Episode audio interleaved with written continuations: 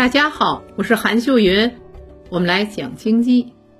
众所周知啊，黄金具有避险的功能。当世界经济不好的时候，金价应该上涨，但现在反常一幕出现了：欧洲受地缘政治的影响，饱受能源危机之苦；美国通胀高企，陷入衰退的概率逐步上升了。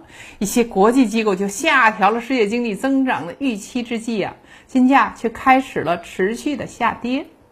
今年二季度以来，金价开始下跌。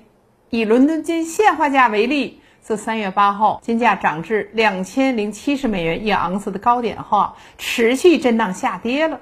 截至七月十八号十五点，都快跌破一千七百美元大关了，跌幅超了百分之十七。那金价为何持续下跌呢？让我们来分析一下。第一点原因是啊，美元升值导致的。美国为了抑制通胀，今年已加息三次了，累计加息一百五十个基点，到今年年底还有一百七十五个基点要加。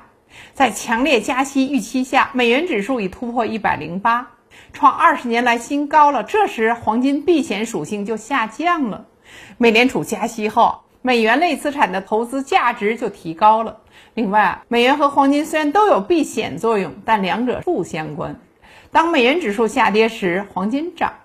当美元指数上涨时，黄金跌，美元和黄金是对冲的，因为美元指数创出新高，所以黄金就会下跌。那第二的原因是什么呢？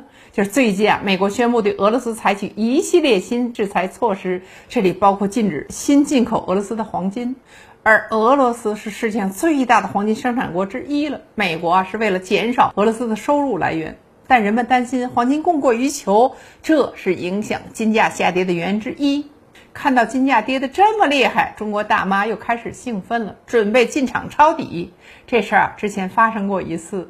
二零一三年四月，国际金价暴跌，仅四月十五号这一天，那也就下跌了百分之二十。中国大妈们在一千三百美元附近买进大量的实物黄金，后来发现金价还在下跌，他们就在高位套牢了，一直赔钱，直到二零二零年疫情爆发后。现货黄金上涨到两千零七十五美元的高点，这时中国黄金大妈们才成功解套。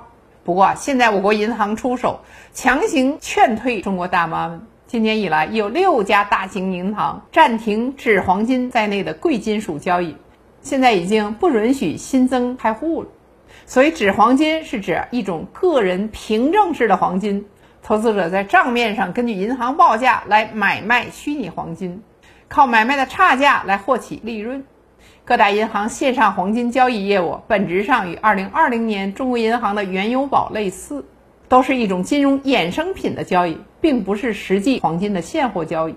一旦国际金价出现了大的波动，最后吃亏的还是客户。就像2020年那些本来准备抄底原油投资者，因为4月1号美国期货交易所修改了交易规则，允许啊期货的交易价格跌破零。这就产生了有史以来从来都没有过的商品期货交易价格为负三十七美元一桶油价的现象，那些人就迎来了最惨烈的一轮收割，不仅没有抄到底，还亏了保证金，还倒欠银行的钱。所以啊，现在银行收紧了个人贵金属交易的业务，也是释放目前相关市场风险偏大的信号，防止客户盲目乐观再次受到损失。也是为了减少银行自身不必要的麻烦。基于以上的分析呢，短期来看，在全球衰退预期和各国央行加息预期强的情况下，金价存在剧烈波动的可能性。